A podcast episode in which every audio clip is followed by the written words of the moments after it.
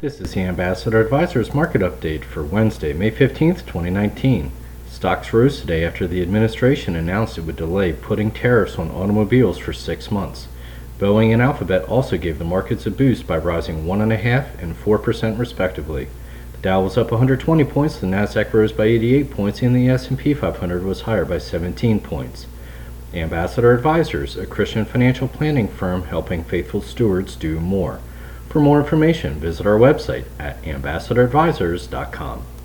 Securities offered through American Portfolios Financial Services, member FINRA SIPC. Investment advisory services offered through Ambassador Advisors is not affiliated with American Portfolios Financial Services. Information in this illustration has been obtained from sources believed to be reliable and are subject to change without notification. The information presented is provided for informational purposes only and not to be construed as a recommendation or solicitation. Investors must make their own determination as to the appropriateness of an investment or strategy strategy based on their specific investment objectives, financial status, and risk tolerance.